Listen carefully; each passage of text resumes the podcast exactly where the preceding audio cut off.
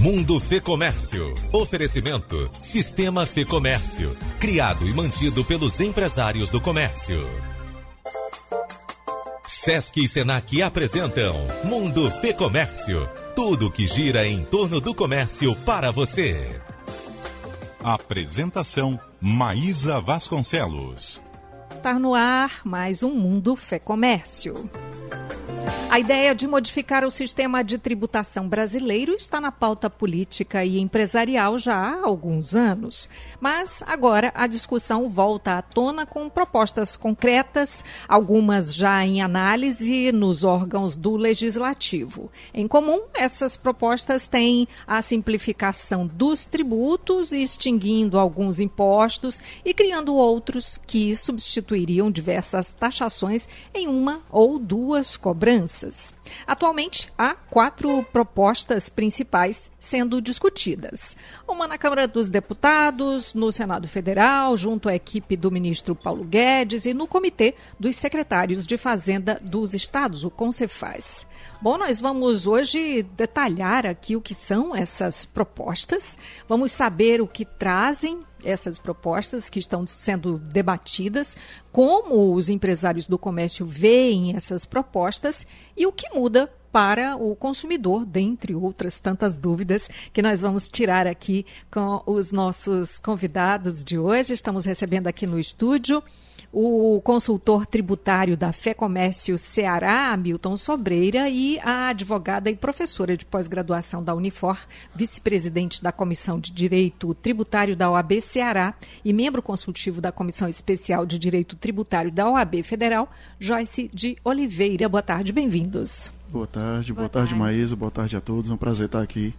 Eu queria começar perguntando sobre isso que eu comentei há pouco, né? O que é mais o que você sabe né, da, da, reforma tributária do que, enfim, o que você sabe, como você ficou sabendo. O nosso sistema de tributação é o mais complexo do mundo, como dizem.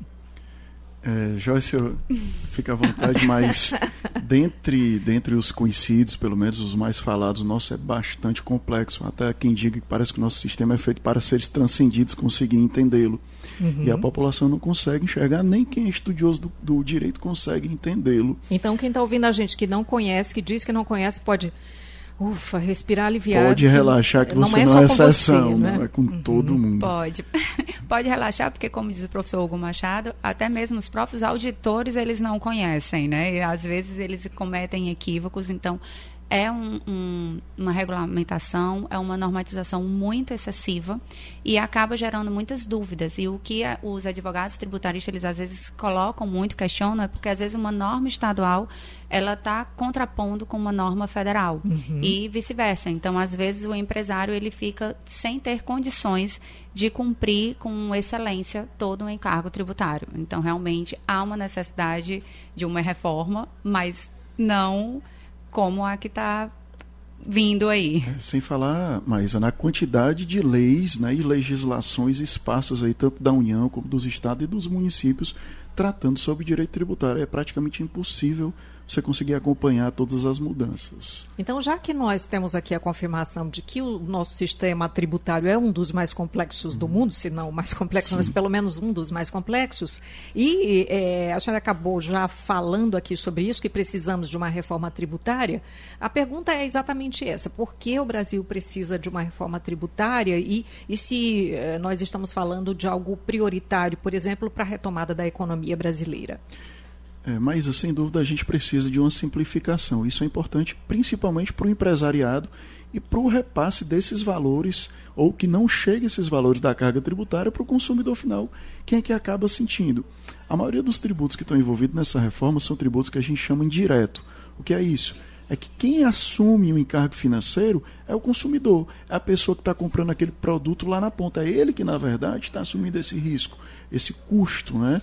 E, e, a ideia dessa, dessa reforma tributária, em tese, eu digo em tese, seria boa, porque seria simplificar a quantidade de obrigações acessórias que não gera tributo, que o empresariado tem que cumprir é enorme.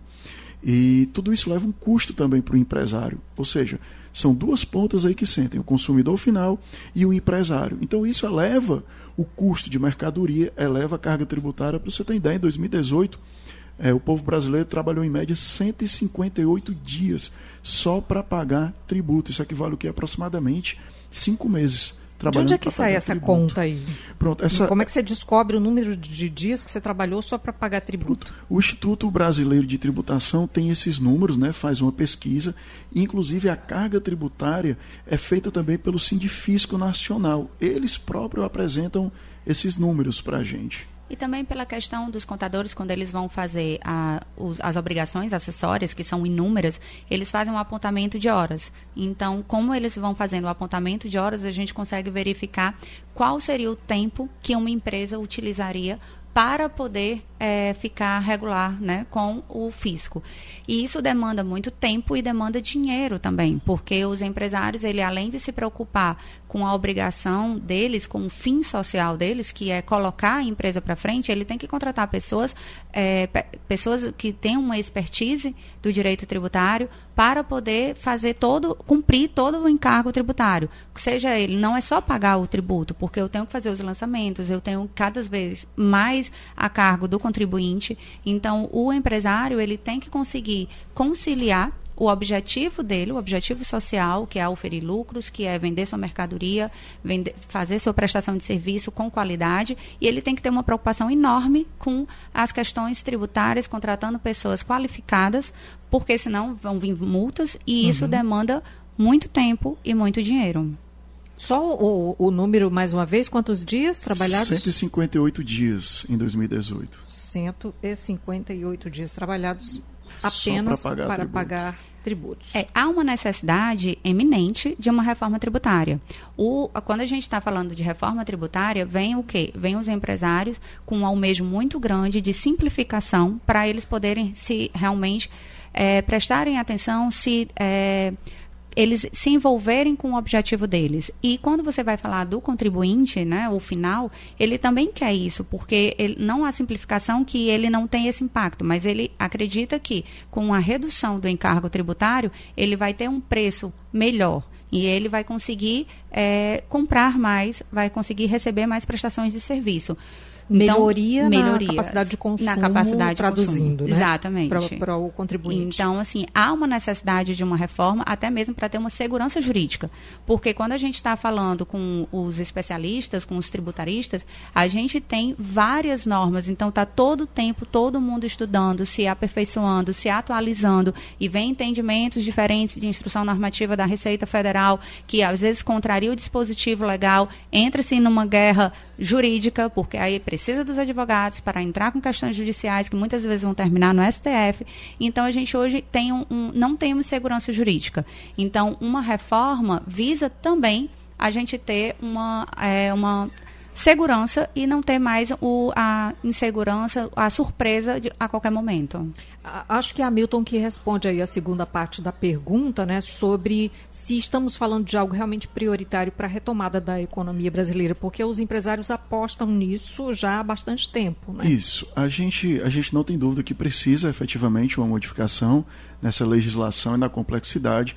Ocorre que a gente tem, tem duas brigas, inclusive políticas, mas a gente tem é, um projeto que está na Câmara, né, é, proposto pelo deputado Baleia Rossi, e com aval aí do Centro de Cidadania Fiscal, que é um grupo de estudiosos que estão avalizando isso, que a proposta lá é o IBS, que é um imposto único, que no mundo todinho é conhecido como IVA, Imposto sobre Valor Agregado, e aqui a gente trouxe com esse nome Imposto sobre Bens e Serviços, IBS.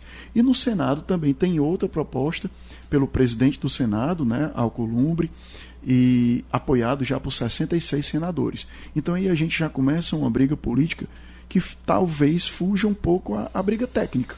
Né? Vai vencer quem tiver mais poder. O senhor está falando da, da, do projeto, da discussão que está na Câmara, a partir aí do projeto do deputado Baleia Rossi. Isso. Tem aí o do Senado Federal. Isso. Agora, tem também, a gente sabe, outras discussões. Falava-se, inclusive, em cinco propostas de debate, porque tinha do. Como é que é o nome do Instituto? É, o Centro de Cidadania Fiscal. Não, é do lado do Flávio Rocha, porque tinha uma, uma, quinta proposta, assim, mas na verdade tem aí quatro de é, fato é, sendo as discutidas, que estão pingando né? mais e ainda é do, do próprio ministro, né, do Paulo 45. Guedes, que ele já está querendo reativar uhum. o que uhum. disseram que não ia fazer com o CPMF, uhum. mas isso é o CPMF disfarçado, ainda com a carga possivelmente maior. Cogitou-se aí esse CP, né, que é a contribuição sobre o pagamento, mas a 2%, quando na época a CPMF, extinta em 2007, a alíquota chegou a 0,38%. Né? Então, uma carga pesadíssima que vai atingir as duas pontas, quem recebe e quem paga.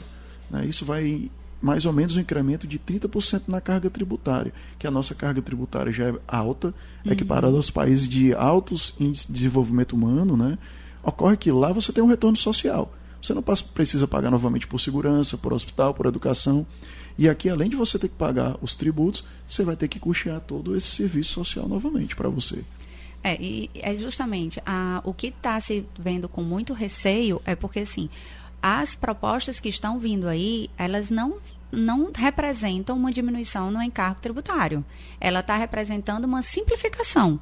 E o que a gente tem visualizado ao analisar as PECs que estão aí, principalmente a PEC 100, PEC 45, é que a gente vai ter um aumento. E a gente tendo um aumento do encargo tributário, corre o risco de ter uma evasão. E além da evasão fiscal, a gente vai ter um risco de ter a, a, é, investidores saindo do Brasil. Então, isso é muito complicado porque o que iria vir para ser a solução talvez venha agravar um pouco mais. É, bom, eu tô, tô chocada, inclusive, não que, não que a gente já não tivesse, de certa forma, visualizando esse tipo de coisa. Então, quer dizer, a simplificação, na verdade, ela, é, ela é, camufla algo que, que, no final, pode implicar em aumento de carga tributária. É, e o que, na verdade, assim, esse primeiro momento, mas é só uma PEC, é o projeto de emenda constitucional. Vai modificar vários artigos na Constituição, notadamente o artigo 155, que esse artigo fala sobre ICMS, que para a gente é o uhum. tributo de maior complexidade que existe, que é o tributo pertencente aos estados ICMS. Vários vão ser revogados, não é que vão criar novos, mas vão revogar vários artigos e dispositivos da Constituição. Porém, não para por aí. A gente vai precisar de uma lei complementar para regulamentar isso. E aí a gente começa uma nova história para se discutir. Vantagem de tudo isso está trazendo o direito tributário para o debate. É. A gente encontra pessoas no meio da rua debatendo sobre direito uhum. tributário que a gente não encontrava antes, assim como discute também sobre o Poder Judiciário. Hoje todo mundo sabe quem são os ministros do STF, coisa que há, há pouco tempo não se sabia. É, é, é, de certa forma, então, o senhor está dizendo que a gente está nessa discussão, é, criando é, termos para para a gente ter mais transparência, para que os cidadãos saibam o quanto pagam e para onde vai esse dinheiro, por exemplo. Sem dúvida. O, a educação fiscal acho que é um grande passo. É um grande passo que a gente precisa ser dado. A gente encontra realmente mais alguns administradores nesse sentido. É, a exemplo do que está acontecendo na própria Secretaria da Fazenda do Estado do Ceará, fazendo várias palestras e cursos com educação fiscal. Isso facilita a, a legitimidade do tributo. Isso me dá a resposta para onde é que está indo aquele dinheiro que eu estou pagando. Uhum. Radar do Comércio. Os especialistas estão mais confiantes com relação à economia brasileira, de acordo com a pesquisa Índice de Expectativa dos Especialistas em Economia, divulgada pela Fé Comércio Ceará e o Conselho Regional de Economia. Das nove variáveis analisadas na pesquisa, seis ficaram com resultados positivos no nível geral. Dentre essas, as que tiveram índices de confiança mais altos foram taxa de juros, de inflação, gastos públicos e evolução do PIB. O levantamento é relativo aos meses de julho e agosto. A pesquisa ouviu profissionais de diversos setores da economia cearense. Nós falamos aqui sobre é, o nosso sistema tributário ser um dos mais complexos do mundo, por que o Brasil precisa de uma reforma tributária.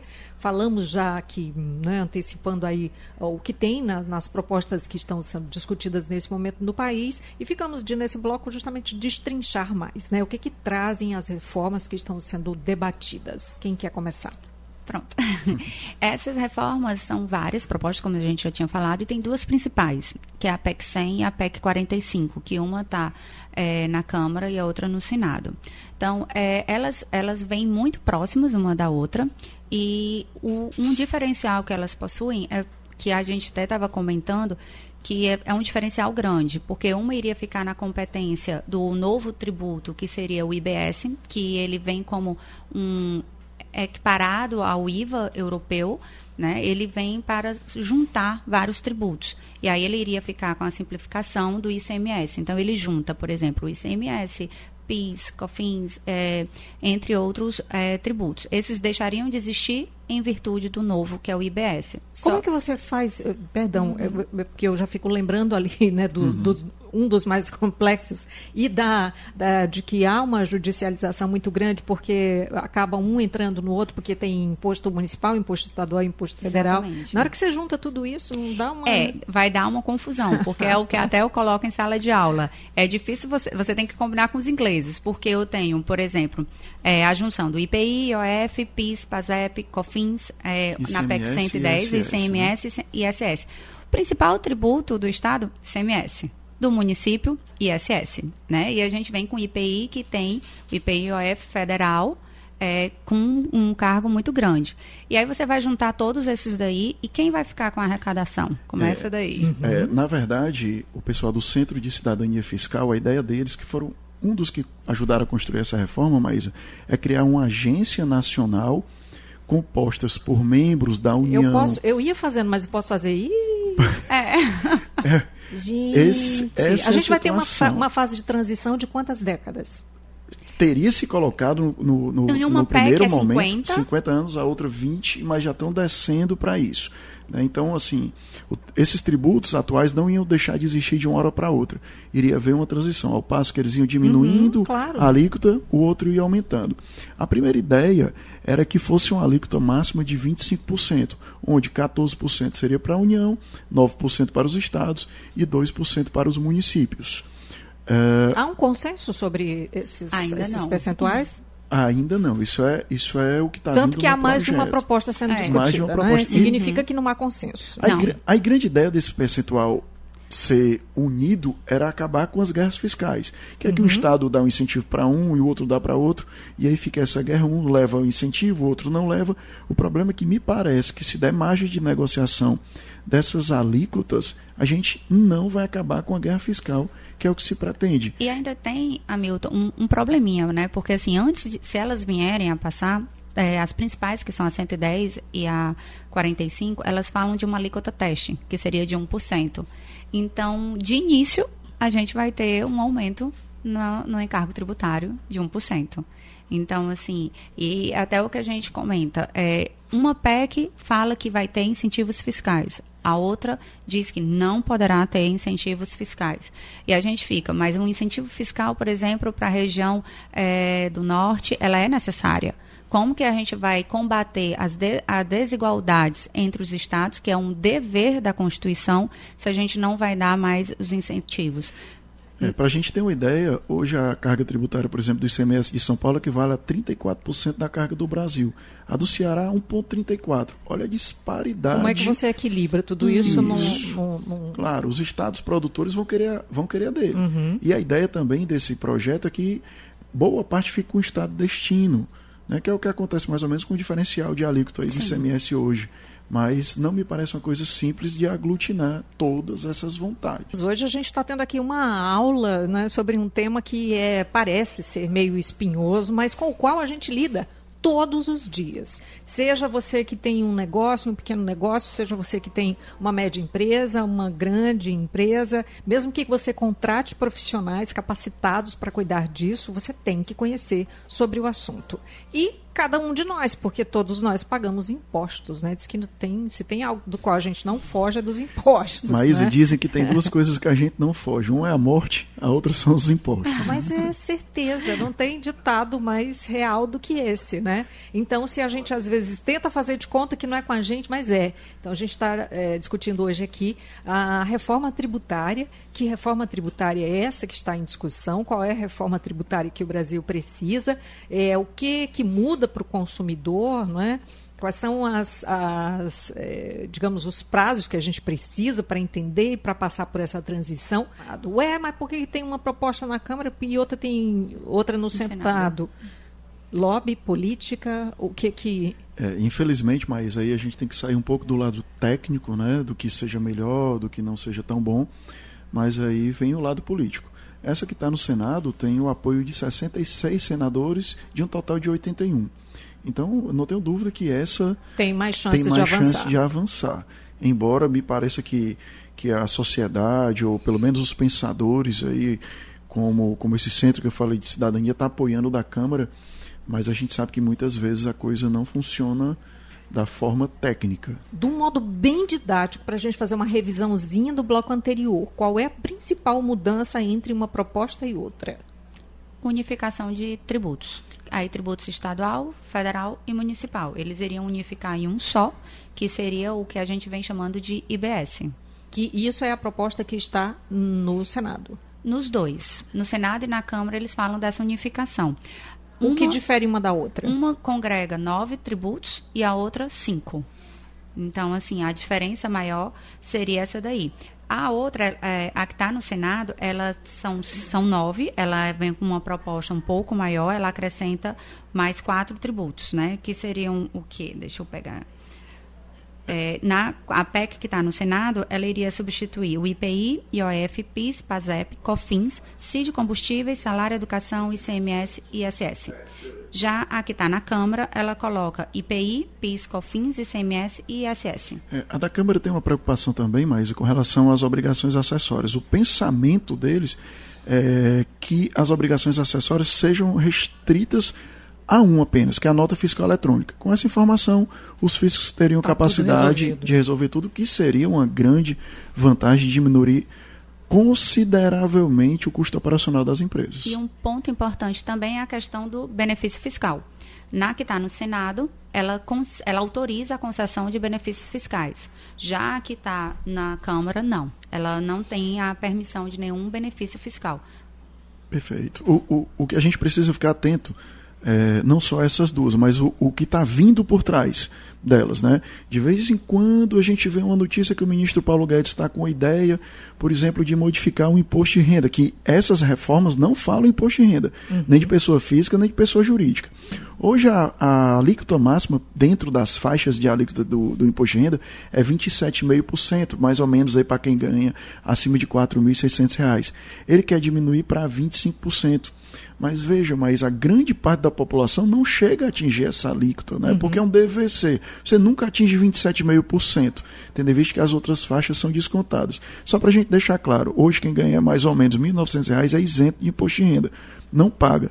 Só que esse valor de R$ 1.900 1.900 reais de isenção, mas é de 1996.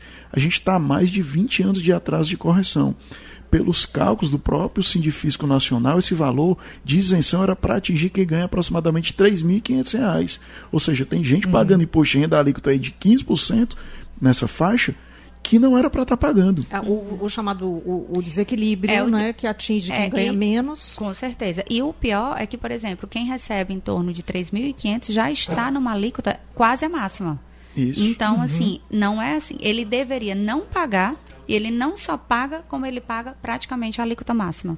Então, isso é um, um- a gente não vê, infelizmente, nenhuma manifestação do governo atual para poder ter essa, essa, atua- essa simples atualização na, na tabela do imposto de Isso, renda. a simples atualização com o IPCA já tornaria muito mais justa a tributação pelo imposto de renda. E se a gente fosse levar em consideração o valor que deveria ser o salário mínimo, é, quem seria, que é em torno de 5 mil reais, aí eu já estaria na alíquota máxima. Então, assim, a gente coloca, a gente faz a comparação às vezes com outros países que diz que o imposto de renda é muito maior, e de fato é. Só que quem começa a pagar tem um valor muito maior do que o do Brasil. Então, o brasileiro que paga, a grande maioria que paga o imposto de renda, que está entre seus ganhando pouco mais de dois mil reais, em outros países eles nem iriam pagar. Então, tem essa, e o governo não está com esse pensamento. Como é que os empresários do comércio veem as propostas que estão sendo debatidas? Olha, mas a ideia do, do empresariado é apostar na simplificação, porque como a gente começou a conversar no programa sobre essa complexidade, é o que mais atinge. É, eu anotei aqui simplificação como sendo uma. Pronto, esse é o ponto primordial. de partida. Tanto das obrigações acessórias, o que é a obrigação acessória? É prestar algumas informações para o fisco, é fazer escrituração contábil, ter controle de estoque de entrada, controle de saída, tudo isso leva muito tempo e tem um custo pesado, que queira ou não queira acaba surtindo no preço de um produto, de um serviço ou de um bem final.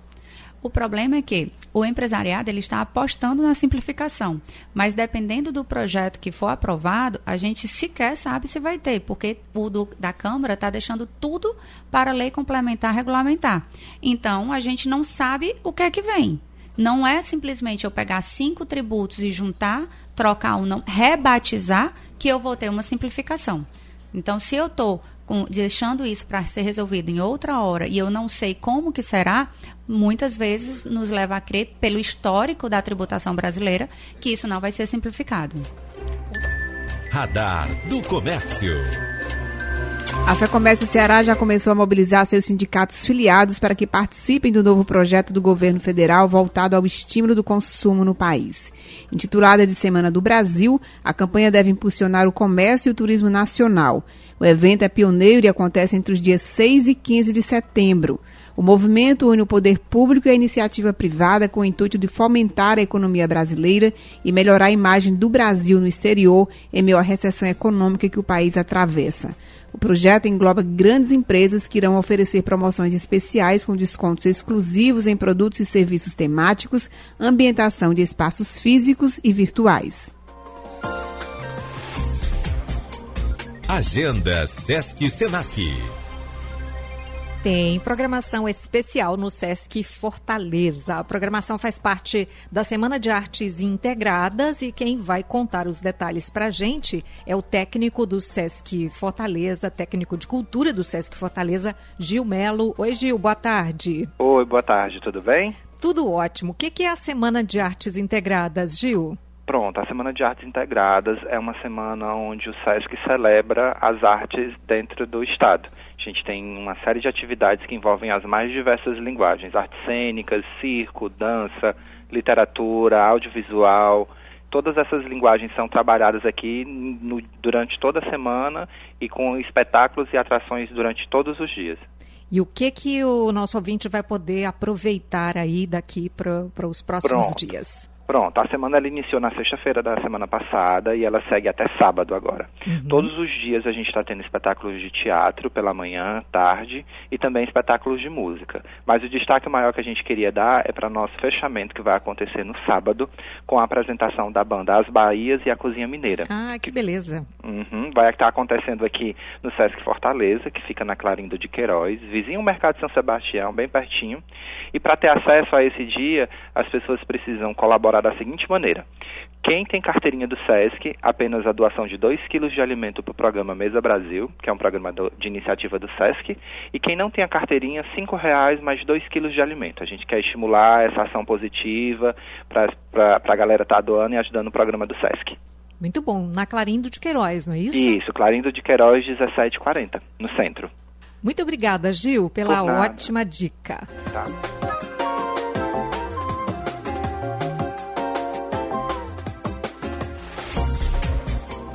Agenda Sesc Senac Cariri.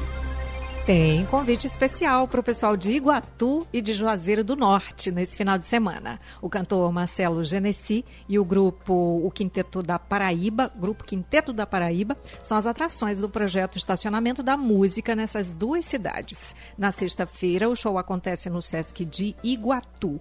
Já em Juazeiro do Norte, a festa acontece no sábado, também na unidade do Sesc, tá? Os ingressos custam de 15 a 25 reais, mais um quilo de alimento não perecível, que é como o Gil acabou de falar, nessa forma de você colaborar com outro programa do SESC. Você pode adquirir os ingressos nas unidades do SESC de Iguatu e de Juazeiro do Norte. Aproveite!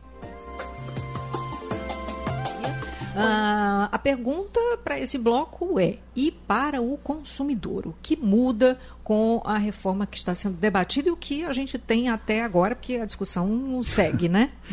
Bom, o primeiro ponto que talvez interessa a todo mundo é que nenhum dos projetos visto agora, pelo que a gente tem, tem analisado, Maísa, é que haja uma efetiva redução da carga tributária. Uhum. Né? Esse, esse é o primeiro ponto. O segundo ponto é que Lembra que a gente comentou que seria 25% a máxima dessas alíquotas Sim. divididas aí entre os entes. Essa alíquota iria para o consumidor pagar. Ou seja, as empresas que hoje são contribuintes, por exemplo, do PIS, do COFINS, do ICMS, sairia da re responsabilidade delas e o contribuinte direto desse tributo seria o consumidor final.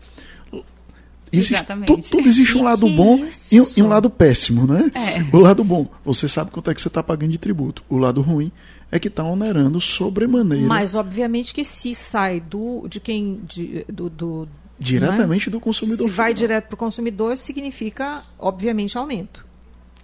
Sim, a gente tende a pensar isso, porque assim, é, também o, o empresário ele vai recalcular o preço do, do objeto, da mercadoria, né, da prestação de serviço. Então, é, ele vai não ter mais essa responsabilidade, ele vai passar para o consumidor final. Em tese, ele vai baixar o preço. Bem em tese. É o, é, é o que se espera. O problema é que, como a gente falou, não é só a emenda constitucional que precisa ser mudada. Toda uma cadeia de legislação precisa ter. Se essa cadeia não for efetivamente feita para legitimar esse repasse, é, a gente pode não obter o resultado permitido. E aqui eu quero deixar claro que a gente não está torcendo para o quanto pior, melhor. Não, a gente quer aumentar o debate para que toda a população saiba o que está acontecendo, para que tenha conversas, né, essas conversas públicas abertas na Câmara, no Senado, para que ouça os nossos anseios. Não adianta, por menor carga tributária que venha, se ele não for legítimo. E a reforma ficar parecido com os anseios da sociedade, tanto do empresário, que é a simplificação, como do contribuinte, que é o quê? A diminuição do encargo tributário, para poder voltar a ter possibilidade de consumo, que hoje a gente está cada vez mais resumido, né? diminuindo com o passar do tempo. É, então, a gente já falou aqui sobre simplificação, a gente falou sobre desburocratização, uhum. né? essa palavra tem sido muito uhum. utilizada, né? É, a gente falou sobre redução da carga tributária ou não. Sim. Uhum. Né? A gente falou de diminuição das disputas eh, fiscais entre os estados, municípios, a judicialização, enfim, o aumento da segurança jurídica e o que mais? É, Maísa, é, foi dito pelo presidente da Câmara que não votaria CPF, CPMF de forma alguma aquela contribuição que começou como provisória e talvez esse P foi traduzido por permanente. Uhum. Ficaram vários anos aí no alíquota de 0,38% quando ela finalmente morreu em 2007. E está tendo um ensaio. Mas tem um fantasma dela. Tem, está tendo um ensaio da volta. aí chamado contribuição sobre pagamento, onde isso não denota riqueza, não obrigatoriamente porque eu estou pagando e alguém está recebendo, isso denota riqueza que a tributação deve ser feita em cima de um, uhum. de um, de um efetivo demonstração de riqueza pelo contribuinte. Isso não significa assim como a CPMF não significava.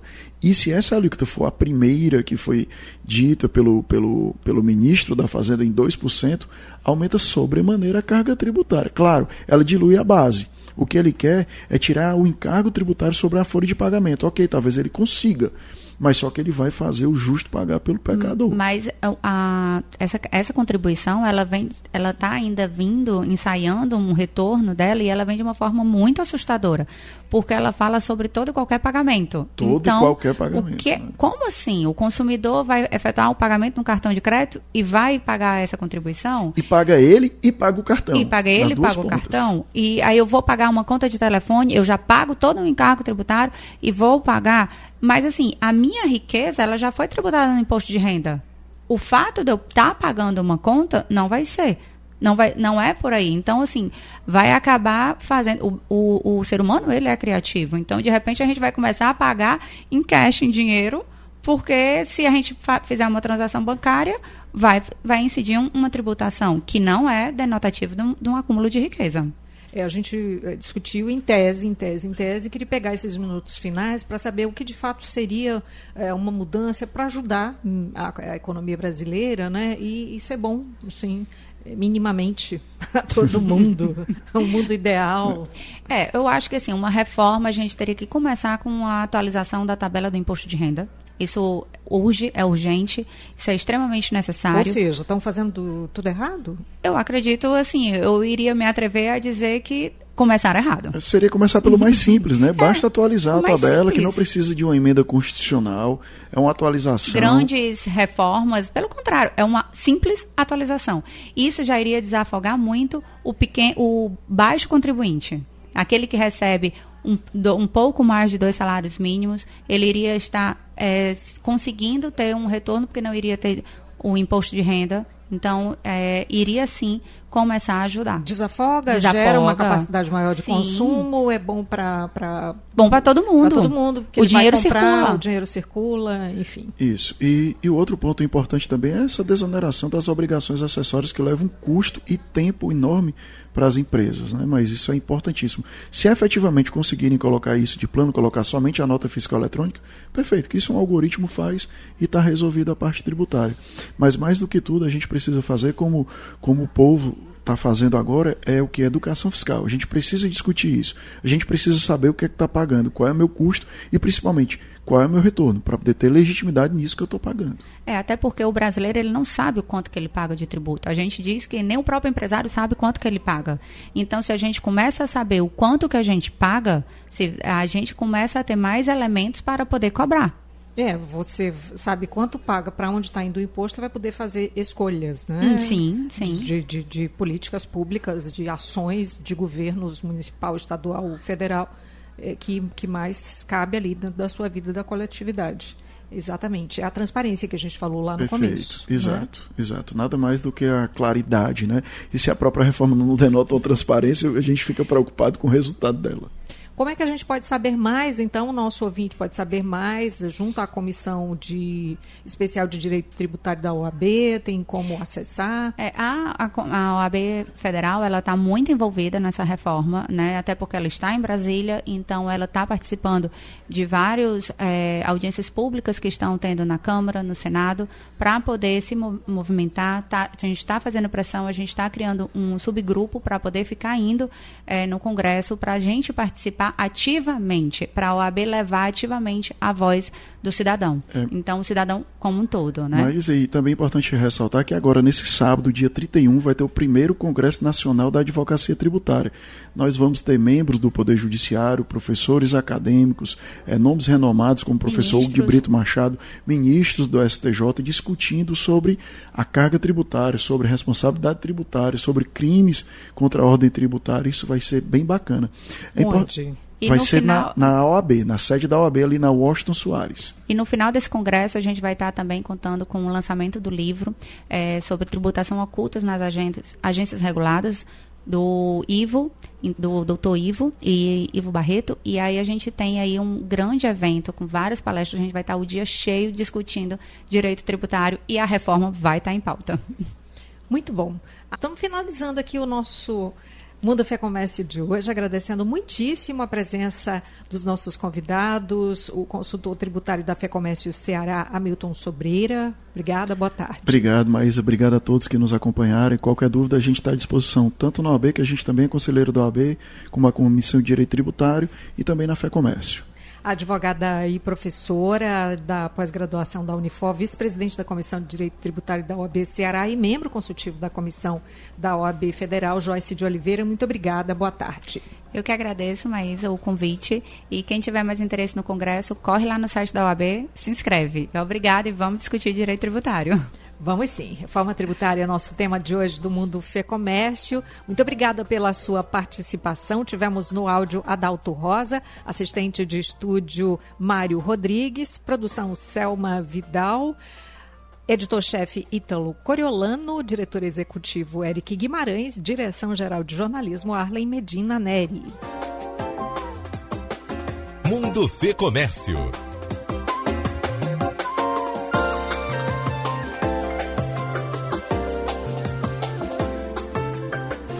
Mundo Fê Comércio. Oferecimento Sistema Fê Comércio. Criado e mantido pelos empresários do comércio.